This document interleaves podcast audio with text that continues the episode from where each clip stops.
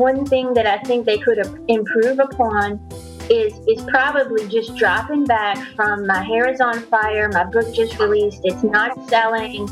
Oh my God, what am I going to do? I need money.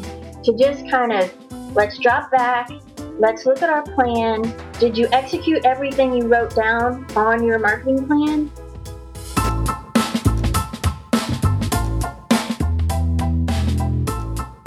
Welcome to the Author Biz, the show that's all about the business of being an author. I'm your host, Stephen Campbell, and this is episode number 40. Wherever you are, however you listen, thanks for spending some of your time with me today. Let's get started with a question. When I say marketing, what's the first thing that pops into your mind? Is it positive or negative? Do you love marketing? Most authors don't. For most, it's a chore, something that we just want to get out of the way. It's something we know that's important, but we're writers, so we'd much rather just write than market. My guest today is Jennifer Fusco. She's a marketing professional, a serious pro with over a decade of experience at one of the largest companies in the world. She's also a romance writer, with her first book coming out this fall. But for our purposes today, she's the author of the newly released book, Market or Die A Down and Dirty Guide to Marketing Your Book. Don't you love that title, Market or Die? I would choose Market given those two options. Jennifer says that marketing is about building relationships, and those relationships will generate a demand for you and your work. That's it. And that's why I'm so excited to have Jennifer on the show today. She takes the tried and true fundamentals of sound marketing strategy and translates them into something that's understandable and actionable for authors at every level. But as you'll hear during the interview, marketing is not just doing things. It's about having a sound strategic plan and then executing on that plan. Before we get started, I've got a favor to ask. Reading Jennifer's book, which I highly recommend that you do, got me thinking about the marketing and positioning of this podcast. This is episode 40, and we've built a pretty substantial audience for the show. And I really appreciate and am so thankful for each and every one of you. I want to be sure that what I'm providing with the podcast is as useful as it can possibly be. So I'm doing a short listener survey to try and better understand what you want from the author biz.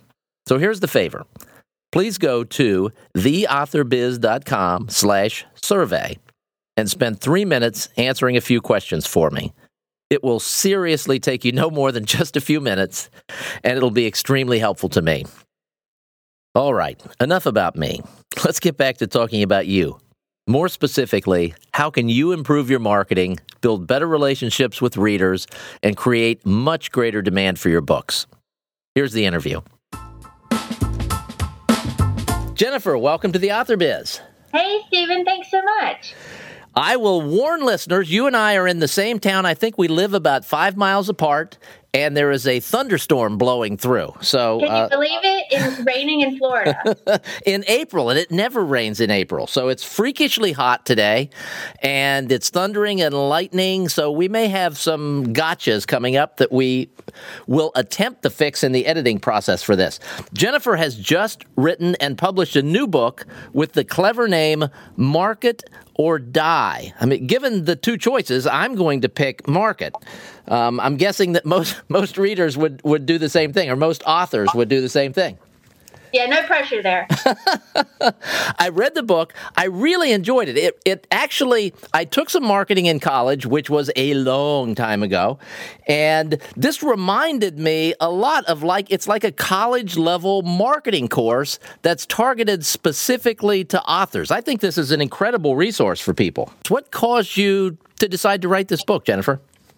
Um, well, it was uh, it was kind of a, a, marriage in the making. I uh, have known Debra Dixon, who uh, is the publisher at uh, Bell Bridge Books, uh, for a couple years, and uh, I told her that I wanted to do it, and I told her I was putting a proposal together, and and they had just started a nonfiction line, and, and she, of course, is the author of GMC, which is Goal Motivation and Conflict.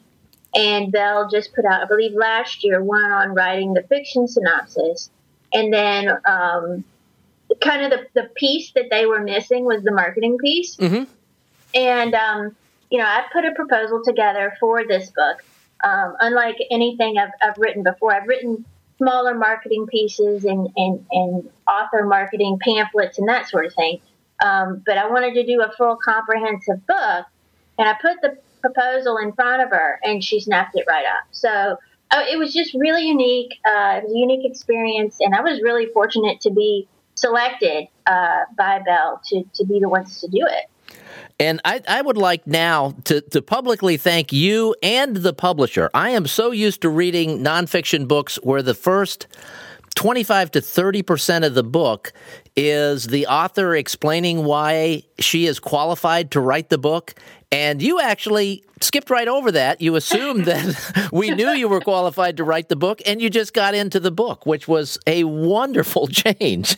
Yeah, I, I, nobody cares about me. They they want to know what they can learn from the piece. Um, but you know, if if if you're caught up in kind of how are you qualified to, to write a book like this, um, I spent 14 years in corporate marketing for the General Electric Company, um, and I was sort of groomed and raised in their way of how they go about marketing. And everybody knows they're very successful. Everybody knows the brand. It has extremely um, strong brand recognition and how to build a brand and how to market yourself and your brand and your products.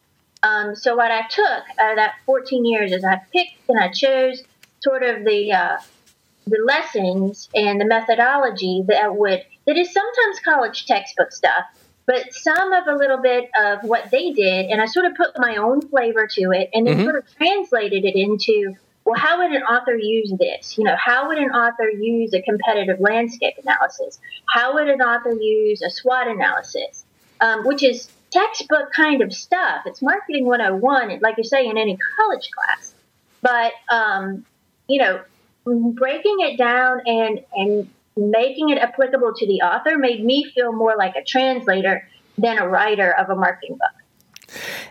And and to make it easier for the readers, myself included, you you did this fabulous job of giving examples of everything. Rather than just saying here's how you do it and then moving on to the next topic it's here's how you do it and then here's how I did it for this. Here's how other people have done it for this. And for me I'm the kind of person who really needs to see those examples to to take it all in. Otherwise, it, it just kind of comes in at, at, sort of a high level, and I have a tendency to forget it. I found myself while I was reading this book, I'm launching a new podcast next week well, by the time this goes live, it will already have been out for a couple weeks called crimefiction.fm. And I found myself going through the book and actually making notes about things that I should do to simplify the branding proposition. And just as I was going chapter by chapter through the book, I was using it not as an author with a new book, but I was using the the strategies that you discuss in the book to to sort of build a brand proposition for this new show. So it's it's it's targeted at authors, but it's a marketing book that anybody who's interested in learning about marketing could benefit from. That's correct. All right, now I have uh, this is sort of a leading question, but it, it's sort of a bugaboo of mine. And another, I'm starting to sound like a cranky old man, which I, uh. I guess I sort of am. It's really easy for all of us to get wrapped up in the tactic du jour, whether that be uh, something that we see about email lists or something that we see about metadata or very specific tactical things that change seemingly on a week to week basis. And one of the things that I love about this book is that it's strategic. It's teaching tried and true strategies that that are specific to authors rather than the tactic du jour from from last week that won't be working next week. Right. Um, and I think with the strategies, that is the place where we need to start. Mm-hmm. Um, and, and you know, you're not going to change necessarily your your strategy if you're a fiction writer. You're not going to change that strategy with every single book. Um, you know, or, or with every single series because you're still going after that romance reader, that mystery reader, that sci-fi reader um, you know, and you're trying to grow your readership. But I think you need to begin with a strategy and, and, and pulling it all the way back to, you know, who is my target audience? Who am I going to go after? And why do they care? Why do they want to read this book by me, you mm-hmm. know, this mystery author or whatever? Um, and I think if you have a well laid out strategy document, then as the you know algorithms change uh, for for Amazon or or you know your contest change or your newsletter distribution changes, you can kind of ride that ebb and flow because those tactical things that you're talking about will make you crazy. Mm-hmm. um, they change so often, so quick, mm-hmm. um, and it's so hard to stay ahead of those. Um, you can't predict what's going to be uh, working in your favor to sell a book in six months. You, you just, you know, with, with the rise of indie publishing and Amazon's in the mix, and you, you just can't say this works and that doesn't work because in six months that story is going to change but a sound strategy is something that you can tweak going forward and uh, it's just something that's so valuable and we really we see so little of it because it's it's the sizzle of the day that that gets all the attention uh, when it's the the sound strategies. As you pointed out in the book it, early on in the book you talked about writing advertising copy going back over a century and and how some of those strategies still work extremely well today Yes, yes, it's chapter one. It's effective communication. Um, and what I'm hoping is that the reader will learn how to do it. There's plenty of examples in chapter one to teach the reader how to do it. They'll do it or at least try it for themselves. And then, you know, I've seen a lot in social media the link push, which is just like, here's my cover and here's five links where you can buy my book. Mm-hmm. You know, um, and for every, you know, and and that's not going to stop you know, because those can be effective. It's the hard sell, but they can be effective. Um, but just try it. Just try the effective, the effective communications and almost writing it like you would radio or television copy, and then put your link, and then put your call to action, and ease the reader into making a purchase rather than screaming by my book. Um, because I think to some degree that does turn people off. It, to a large degree, I think it, it can, depending on your audience, I guess. Um, mm-hmm. What's what's the biggest mistake that you see authors making on a daily basis? Oh gosh, um, is there a single biggest, or is it, is it a collection of things? I you know I hate to use the word mistake because we all make mistakes. Mm-hmm. Um, but just one thing that I think they could improve upon is is probably just dropping back from my hair is on fire, my book just released, it's not selling, you know, um, oh my God, what am I going to do? I need money to just kind of let's drop back, let's look at our plan.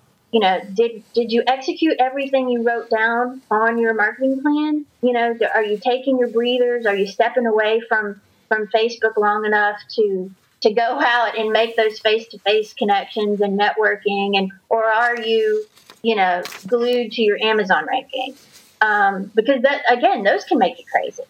Um, so i think it's just following the plan making a plan and following the plan um, would be something that authors can greatly improve, improve upon. And I think making the plan is is critical here because so many times it's we're so focused on writing the book and then releasing the book, especially if we're self-publishing. There's not that big gap in time between writing and uh, eventual release. Uh, for many of us, it's just okay. I'm finished. How quickly can I get it back from the editor and get my cover designed and get this thing out there? Right. And uh, we don't take the time to actually put together a plan. And and you walk through in great detail in, in the book how to put together the plan, what to do with the plan, how it all works together.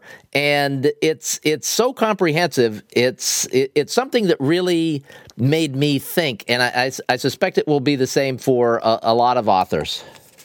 Well, thank you. Um, yeah, that's if if you were, um, I was thrilled to hear that you kind of used it as sort of a platform to help build your your new show around because that's exactly what it was designed to do. Is sort of be this almost like a workbook. You know, yes, where you yeah. take out your your notebook and your pen and sort of draft these ideas for yourself, so that by the end of Market or Die, you've got a document that you can start working from um, to plan for your release? I have, I don't know, probably a dozen sheets of yellow notebook paper with different. Um, sentences written on them, uh, different marketing messages written on them, trying to trying to pick the right one out. I have not picked the right ones out yet, but I'm narrowing it down, and it's it's such an interesting process to actually do it. it it's uh, I, I'm one of those people who just expect that the first thing off the top of my head is going to be brilliant, and that'll work just fine. But I didn't do it that way. I, I, kept following the process and writing more and more of these, and then and then just working sort of down the funnel that you guide us down. And it was so helpful and really fun. Oh, good. well, I don't want it to be painful. All right, let's let's move on a little bit and let's talk about author branding. You had you had a chapter that that went pretty deeply into author branding. First off, explain what author branding is, and then maybe you could share some examples of it, and maybe some people that we'd know who who are particularly good at it. Oh gosh, there's so many people that are really good at it. Um, what author branding is is it is your persona. It is your public persona, uh, your your persona that you that you are going to show your readership, um, and it is basically who you are and what are your books about. Um, and I try to get uh, the authors that I work with um, down to like a, a, five to seven word sort of phrase or sentence to say, here's who I am, and here's, you know, what me and my books are about. And, you know, we carry that message through uh, both in words and visually, uh, the, the making sure that the colors on their website kind of match the tone of what their message is to their readership. Um, and just making sure that their professional appearance, you know, also kind of backs up the whole package, you know, and it and and are they carrying that branding through, you know, in their social media platforms and that presence as well. So um, again, branding is really, really simple. It's just who are you and what are you about? And then if you don't know, how are you going to figure that out? And it seems so complicated. It, it's interesting that you say it's really, really simple. I've heard branding messages before, and I, have I've gone to conferences where people talk about branding and they talk for 45 minutes, and I walk out and my head is spinning and I don't really understand what I've just heard. Uh, yet you're telling me that it's really, really simple. Mm-hmm. Yeah, I had um, I attended a marketing seminar many, many years ago, and a guy I wish I could remember his name, but he, he broke it down, he broke branding down to the very basic concept. And the way he sort of taught it was um, it's an attaching an idea in the mind of the public. And the, you, you get the public to consume the idea by consuming the product. And that's the simplest message there is. For example, um, Dove soap is a great example of perfect, proper branding. Um, Dove is a beauty soap, if you don't know, for soap for women. Mm-hmm. Um, and they, they have, you know, if I'm, I'm strong, I'm empowered, I take care of myself if I use Dove. That's basically their, their self in a nutshell. Therefore, they're advertising to women. They get women to then buy the product using their, you know, I'm empowered, I'm strong kind of advertising message that we see on television and, and whatnot. And then they get the people to believe that message by consuming and using that product. Mm-hmm. And that's branding, and it's very basic you know, in its very basic form.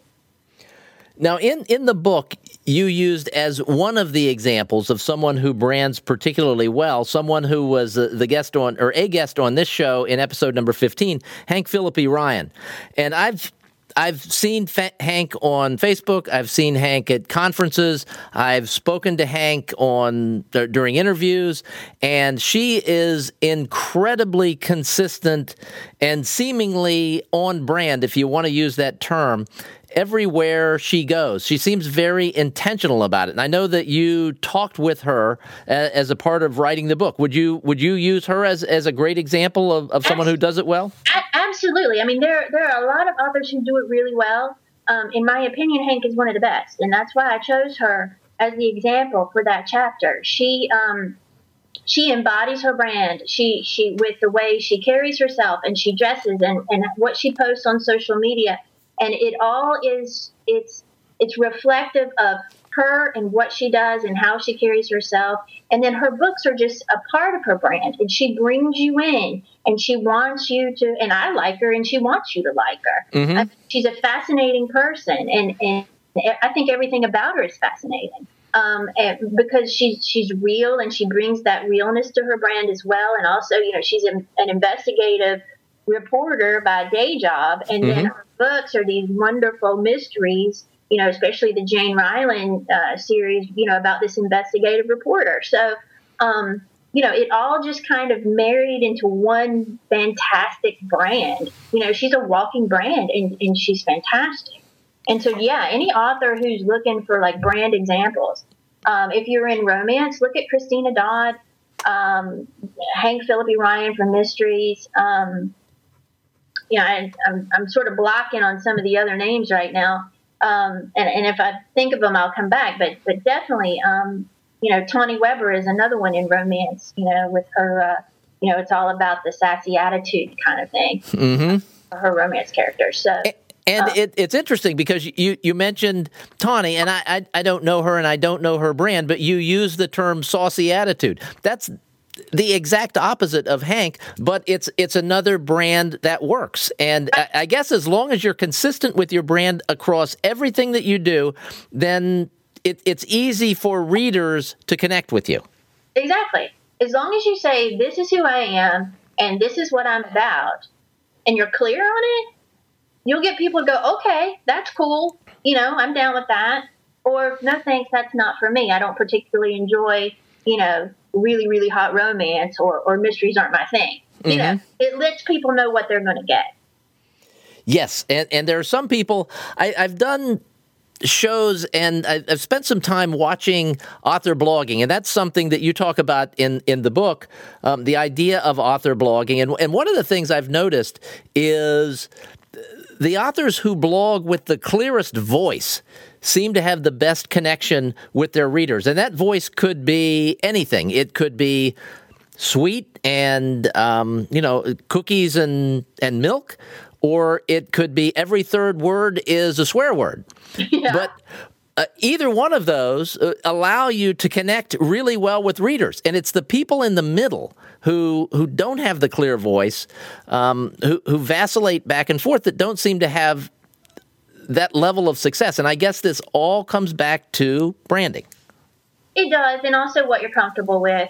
Um, some folks aren't as comfortable with sticking themselves out there. Um, mm-hmm. I have, you know, I, I own a publicity services business as well and I have a couple of clients who use pen names. Um, they're very, uh, very introverted, um, lovely, lovely ladies, um, but very introverted. Um, really don't want to reveal a whole lot about their personal life, um, that sort of thing, with their audience. And they're just they just want to write good stories and build up a, a readership of folks who enjoy their stories, and that's okay too. There's not nothing wrong with that.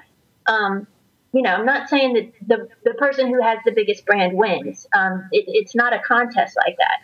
But the person who builds the brand and sticks by it will be able to attract readers more quickly because they'll have the reader making that yes no decision. Am I going to like this person?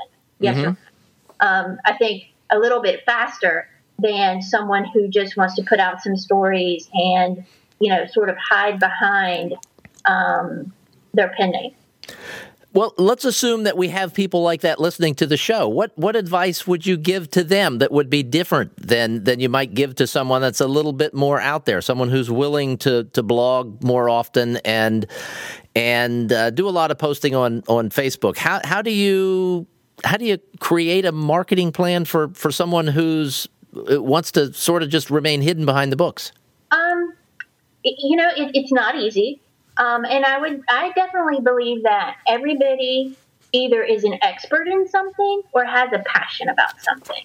And it doesn't necessarily have to be the books. It could be, you know, a charity or animals or, um, you know, maybe they're really good at mixing drinks. I don't know. Um, but somebody's really, everybody's really good at something. Um, so take that thing that you're really good at and build it in as part of your platform um, you know, and, and blog about that and talk about that and, and find other ways to bring people in, you know, to, to, to you and to try, if you're not comfortable talking about yourself.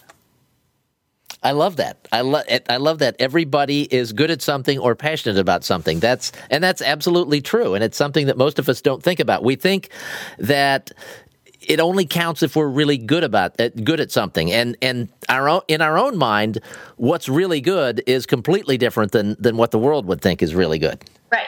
Because we're we're comparing ourselves to experts, and the world is just knows us as someone who knows 187 percent more than they do about a subject. Right. Yep. Exactly. Okay. Um, you mentioned earlier uh, the, a SWOT analysis and an author landscape analysis. Those are the SWOT analysis is a marketing term. Uh, obviously, an author landscape analysis is, is author specific, but let's talk in detail about those. For someone who doesn't know what a SWOT analysis is, okay. what is it? Okay. A SWOT analysis is a simple um, brainstorming list, if you will, of your strengths, weaknesses, opportunities, and threats. Um, you can do a SWOT analysis on anything. Um, if you're thinking about taking a new job, if you're getting ready to launch a book, really, you it, you just make a list, and S is for strengths, W is for weaknesses, the O is for opportunity, and the T is for threats. And so, what you want to do is sort of brainstorm that list and pull out, you know, where you think you can do better. What are your weaknesses? Um, look at what might hamper you from uh, doing what it is you want to do. Uh, a lot of times when I teach a marketing class and I talk about uh, the SWOT analysis, I use the library as an example because mm-hmm. you've been to the library. So, you know, what are the strengths of the library? Well, you know, it's free um, and it's open five, you know, five, six days a week. Um, what are the weaknesses? Well, probably some of the materials dated a little bit. They might not have the, the most recent releases of this or that. And if you want to go at nine o'clock on a Sunday night, they're probably not open. So they've got hour hours constraints. Um, opportunities, you know, they have reading programs for children. Uh, they have community activities. They have, um, you know, book talks and things of that nature. And the threats are things like the internet and bookstores. Mm-hmm. Um, so when an author applies that to themselves, you know, what are my strengths as an author? Do you have a really good network of other authors you can rely upon, or is that a weakness? Where does that go? Um, what are some opportunities? Where are you going to make connections and network? And what events are you going to? And do you have that covered? What are your threats? Um, you know, are you spreading yourself too thin? Are you publishing under more than one name and maybe you can't keep up? Um, you know, are you only launching an ebook and so you're going to miss that print audience? I mean, what, you know, what are the threats? What are some, and then how do you mitigate those threats? Is there anything you can do about it? How do you capitalize on those opportunities that you've got? How do you build up and play to your strengths? And then, of course, it's always good to identify your weaknesses so that when things do go wrong or something doesn't turn out as you've expected, you can just look back at that analysis and go, yeah, I planned for that. I understood that could possibly happen because that's not one of my strengths. And that sounds complicated. And does it really? It, oh, it, it does. And it, it is a little complicated. But one of the things that it, at least in my mind, there are just a lot of moving parts there. But when I read that chapter in the book, you gave so many examples that things sort of solidified in my mind. I mean, this is easy for you. You've been doing it your entire life. But I actually had to look up, I've heard the term SWOT analysis, but I only hear it about once every three years, and every time I do, I have to look it up to see what it is what it because I can't yeah. remember. Yeah. yeah. I just know sorry. that it's a marketing thing, and we're all supposed to do it. Yeah, yeah sorry about being geeky, but believe me, just try it. Everybody who's listening, just try it once. And yeah, and and you gave a lot of examples. You gave the library example, and you gave uh, several other examples in the chapter that just solidified things in, in, my mind, and I suspect it'll be the same way with uh, with some of your other readers who struggle with this uh, the way that I do. Now let's talk about an, an, author landscape analysis. This is something that some people do as a matter of course, and, and other people have never considered.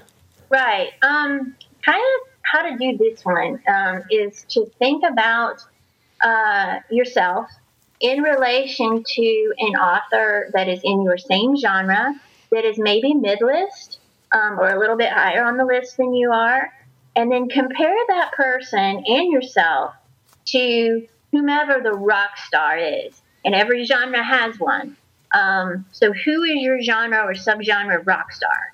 Um, and then you want to look at things like you know, their website and their social media presence and you know, do they have a newsletter? And if they do, what's on it? And that kind of thing. And then you want to pick out what does what is everybody doing between you, uh, the mid-lister, and the rock star? And then what can you take from those two folks and use it for yourself? That's good stuff. And uh, it, it's easy. It, it's, it's easy. easy. It, it, it's easy to, to know who the rock star is. Um, al- although I will say, in some cases, the rock stars are such rock stars that they don't do anything on social media, or or they do so little that if right. we did it, it would be inconsequential. Right. But the idea we- of, of the span of from where from where we're at to the mid-lister to the rock star and and seeing how that changes because of course the uh, we haven't talked about author platforms but the rock star has a platform. His platform is the fact that his his book is in the front of Barnes and Noble and in in the Wall Street Journal and in the New York Times and in the airport bookstore. Just as you walk by, you see it. That's a right. pretty big platform. You don't have to do much when you have that right. platform, other than keep writing great books. Platform. I'm sorry, I didn't mean to interrupt you. If you break down that platform in detail, mm-hmm. um, and, and and I've provided a checklist there in the book of things that you can look for um, there will be some things that the average author can take, some ideas, some mm-hmm. things they can use for yourself. You don't need a million dollars to be able to execute um, some of these really simple things that they do. I mean, look at their newsletter, look at the content right, of the right.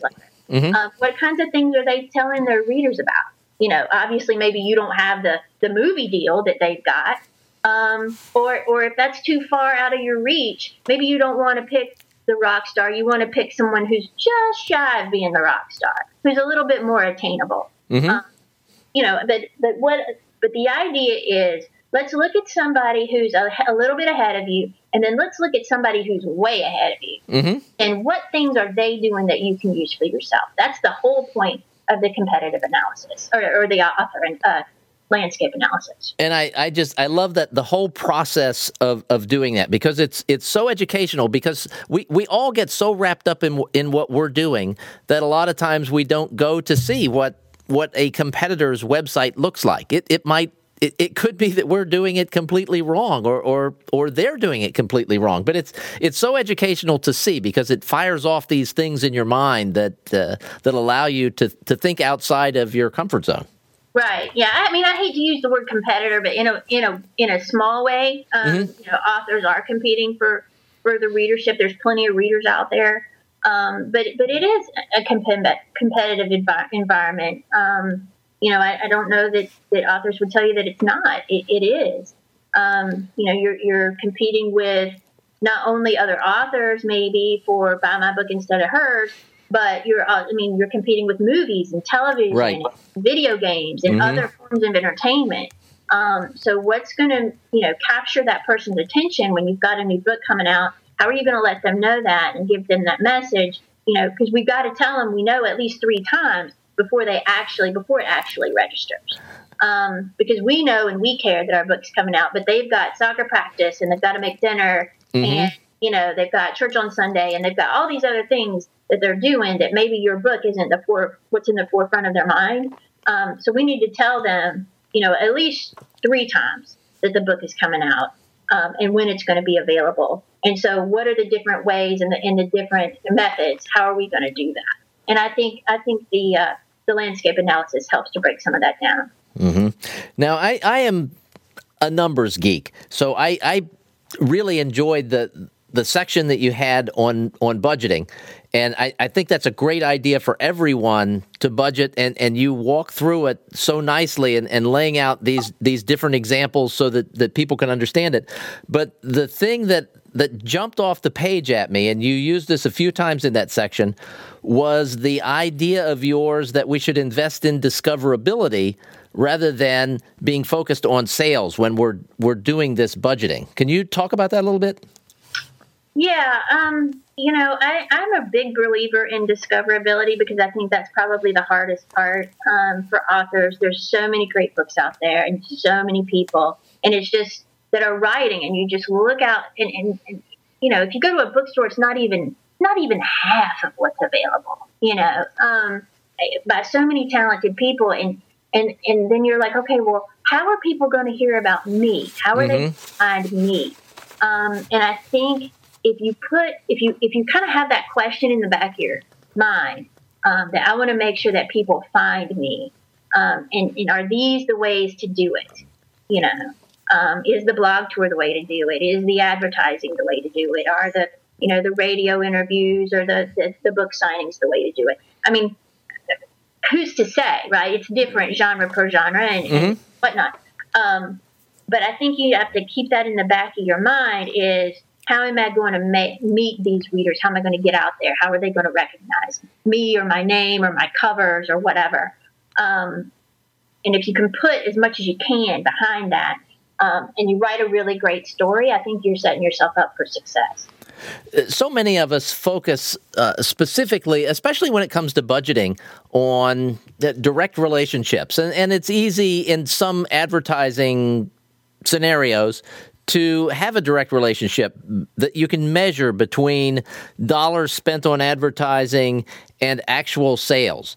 But mm-hmm. I mean, sales is is a different thing than discoverability. Discoverability is letting people know who you are and that you have a book out there. And mm-hmm. maybe they don't buy this one, but maybe they buy the next one and love it and then go buy everything you've got because, like you said earlier, they've seen you multiple times. Mm-hmm. Um, and I, I just, it's not something that most people talk about. The whole, I mean, obviously, there's a lot of talk about discoverability, but it's all in relation to being discovered so you can sell this book.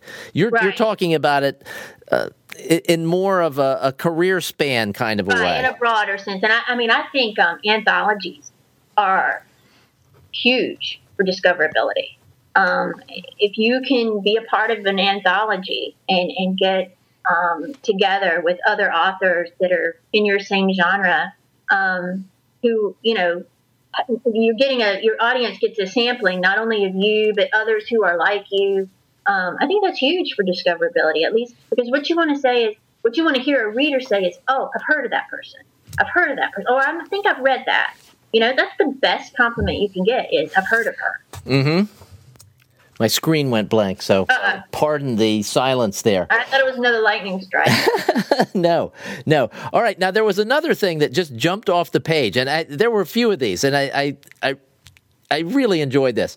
But there was a section in, uh, or a bit in your section on expanding your sphere of influence, where you suggested that we ask how instead of why. Um, do you want to talk specifically about that and how that can benefit us to, to ask the how question rather than the why question? It, you know, it, it goes back to really the fundamentals of networking and looking at kind of who your inner circle is. And, you know, I share things with my inner circle that I would never put on Facebook. You know, those, those are my inner circle people, you mm-hmm. know. And then we kind of have naturally we have kind of this outer circle, which is a little bit bigger and a little bit uh, a little bit freer, I guess, in exchange of information, you know, and, and I would include, you know, your social media contacts in that. Um, and, and then I would go to maybe your next tier out being the folks we haven't met yet.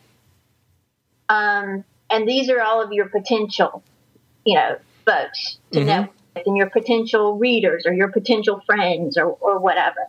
Um, and, and the why of that is so important because our inner circle is always going to stay the same. Um, you know, we're always still going to tell our best friend and our husbands and our wives things we wouldn't tell anybody else.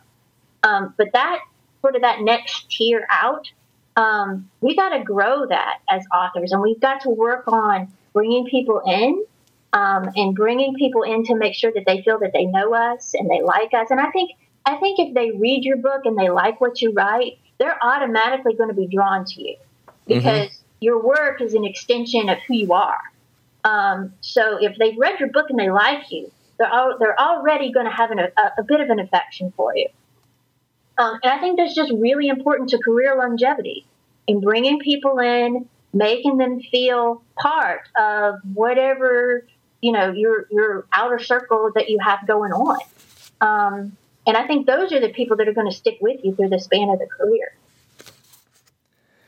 Now, there's there's a full chapter on social media marketing, and we could talk about that, but would, we'd probably have to do two more episodes because it, it, we could go on and on and on yeah. forever about social media marketing. But let me just say that you uh, that particular chapter is wonderful. It, it's packed full of do's and don'ts for each each specific platform. Mm-hmm. And um, you know, uh, like I said, we could we could go on and on about that, but yeah. we just don't have enough time. Um, what we're we're sort of running out of time now. What should I have asked you, Jennifer, that I haven't asked you yet? Um, I guess you probably should have asked me uh, what can an author start doing today. Okay, let's let's talk about that. let's let's leave our listeners with something that we can all do today to improve our marketing. That's right, and even you too, Stephen, because I know you've got newsletters and things. Oh, good Lord knows I need it. So, um, what I would encourage you to do is take a look at your newsletter uh, subscriber list. Um, and it doesn't matter how big it is. Um, and divide that list into look at the open rate and who's opening and how many times they're opening your newsletters. And if you're not sending out a newsletter, you should be. Mm-hmm. Uh, because as social media changes and fewer people are going to be able to see your posts, even when you promote it and whatnot, um, your email contacts, your your your newsletter contacts. That's the direct connection between you and your readership. So take a look at that list you've got. Whatever provider you use, Constant Top Contact, Mailchimp, whatever. Um, open it up. Look who look at who is opening your newsletter the most, and or who has come back to it multiple times, and put them in the high column. So we want to segment your list into high, medium, and low. Then look at your list for your average. What's your average readership? Do they just open it once? You know, do they do they you know uh, maybe open it once and then come back to it a couple days later and open it again? So maybe they do an average of two, where your highs open open and look at it maybe five times. Mm-hmm. Then look at your lows, um, and your lows would be those who don't open it at all, or ha- opened it once and haven't opened it again in the past six months.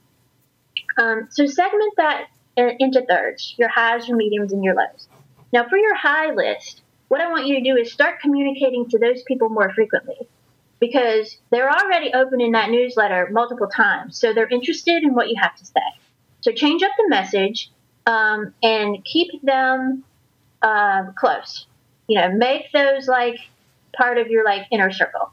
Um, inner circle, not like as close as your husband, but inner circle as far as maybe they get things that maybe in a day or two later will go out to the general public. Maybe those folks are the first to see your new covers.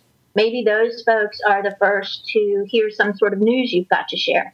Um, your medium folks, again, these are people who are actively interested. They're looking at your newsletter, but we don't want to bombard them with your messaging because maybe that might turn them off. Um, so just keep those folks, your mediums, status quo.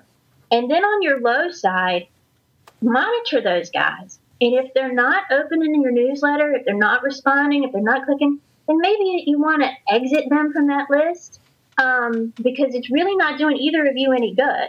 Um, if you're taking up space, if, if, you're on one of those mail platforms where you get charged mm-hmm. uh, for so many users or for so many addresses, um, maybe you need to refresh that list and go ahead and knock those guys off if they're really not interested.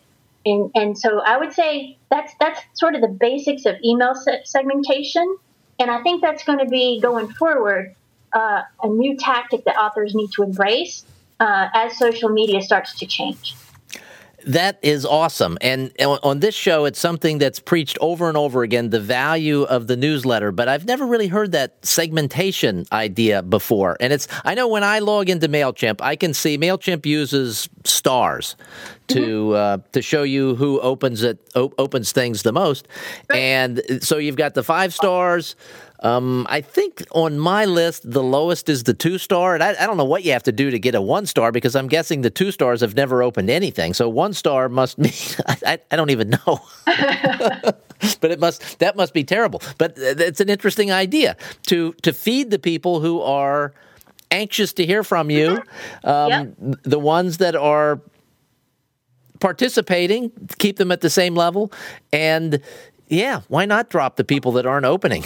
Right. Because Yeah, you're just you're paying for them. Those new people that we're going to be drawing in. Yeah, that's a great idea. And especially if you're on one of those pay for platforms um, where you get over so many names and you get charged, you might as well dump the ones that maybe signed up two years ago and, and either forgot about it or uh, changed their email address and, and didn't update it with you or, or whatever the case may be.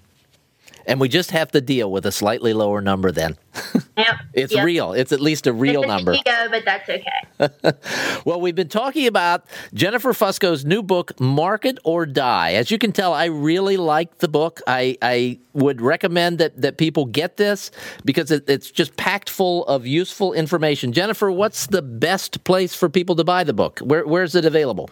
Oh my goodness, it's available everywhere. It's available both in print and ebook. Okay. So you can get it at Barnes and Noble. Um, you can get it at Amazon. Uh, it's for Kindle. It's for iBook. It's on Kobo. It's it's everywhere it's supposed to be. So um, you know, Bellbridge has done a fantastic job uh, with with the book, or you can buy it on their web, website at bellbridgebooks.com. And on the very back of the book, on the back cover, it says her first novel, Fighting for It, a contemporary romance, will debut in October 2015. Give us a little preview. Yeah, and well, and one of the news uh, parts of the preview is uh, the the pub date got moved up, so it, it's going to publish September fifteenth. Oh, awesome. Yeah, and uh, it is a sports romance. It's a boxing uh, romance where a uh, heavyweight boxer falls in love with uh, his trainer, and uh, his trainer is a woman who uh, who inherited the gem from her, her father, who has uh, passed away. Well, congratulations on that. Congratulations on Market or Die. Thank you. and Uh, thank you so much for being with us today. What's the best place for people to keep up with you and your work? Oh my goodness! Uh, come on over to www.marketordie.net. All right, we'll have links to Jennifer's website, to the book, to everything we mentioned in the show on the show notes, which will be at theauthorbiz.com slash Fusco, and that's F-U-S-C-O. So again, thanks, Jennifer. We appreciate your time. Thank you so much. Wasn't that great? As I'm sure you heard, marketing tends to get overly complicated for me. And I love the way Jennifer simplifies the process into something that even I can understand. Did you get the importance she places on creating a sound plan? Way too many of us spend too little time on the planning stage because we're anxious to start with the execution stage. And how about her description of branding? Wasn't that fabulous? This is who I am, and this is what my books are about. That's something that everyone can understand. If you have any questions or comments on this episode, please leave them at theauthorbiz.com slash Fusco, where you'll also find the show notes and links to everything we've mentioned. Or you can at message me on Twitter. I'm at Steve Campbell FL. Now, before we close this episode, one more reminder about the AuthorBiz listener survey. Again, you can find it at theauthorbiz.com slash survey. It will seriously only take you a few minutes, and it's really important to the future direction of the show. And of course, it wouldn't be a close to the show if I didn't ask you to leave a rating or a review at iTunes. They are so important to helping other authors find the show. And when you do leave a review, think about leaving your Twitter handle inside the review so I can thank you. iTunes doesn't let us know who leaves the review, and far too often the iTunes username is not something that allows me to identify the person who left the review. Someone named Broken Moon left an amazing review several days ago. One of those reviews that lets me know that all the work I put into this podcast every week is actually helping people. And of course, that's why I'm doing it. So thank you so much, Broken Moon. You made my week when I read your review. Okay, that's it for this episode. Thanks for listening. Have a great week in your author biz, and we'll talk again soon.